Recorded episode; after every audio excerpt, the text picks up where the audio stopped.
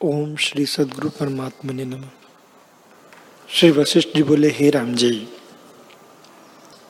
जब तक तुरिया पद में स्थित रहता है, तब तक केवल जीवन मुक्त होता है और इससे उपरांत विदेह मुक्त तुरियातीत है, सो वाणी का विषय नहीं। जैसे आकाश को भुजा से कोई नहीं पकड़ सकता,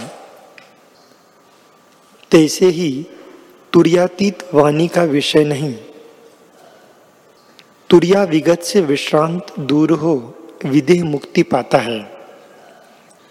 अब तुम कुछ काल ऐसी अवस्था में स्थित हो रहो, फिर परमानंद पद में स्थित होना।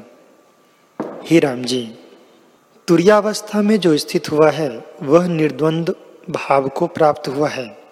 जब तुम अद्वैत दृष्टि रूप सुषुप्ति अवस्था में स्थित होंगे।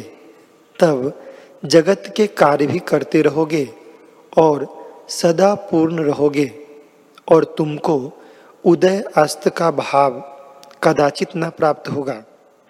जैसे मूर्ति का लिखा चंद्रमा उदय अस्त को नहीं प्राप्त होता, तैसे ही तू उदय अस्त भाव को न प्राप्त होवेगा।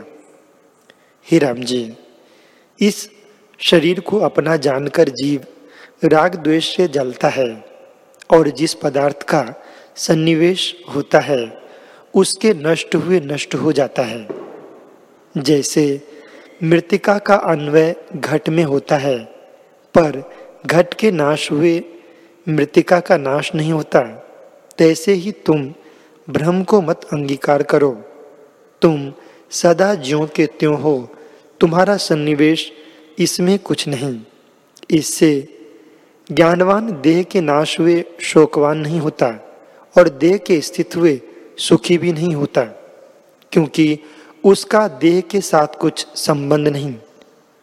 जो तत्वदर्शी पुरुष हैं, वो यथा प्राप्ति में निर्दोष होकर विचरता है और अभिमान आदिक विकारों से रहित निर्मल आकाशवत हैं, जैसे शरत काल की रात्रि में चंद्रमा से आकाश निर्मल होता है।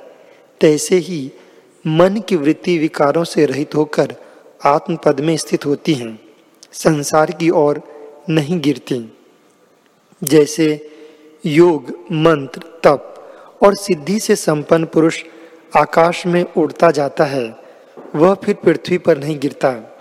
हे राम जी, तुम भी अपने प्रकृत भाव में स्थित होकर यथा प्राप्त क्रिया को करते निर्द्वंद रहो।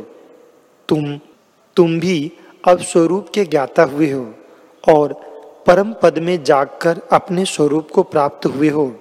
इससे पृथ्वी में विशोकवान होकर विचरो। तब अनिच्छा से इच्छा को त्याग कर शीतल, प्रकाश, अंधकार, तप्त और मेघ से रहित शरद काल के आकाशवत निर्मल शोभोगे।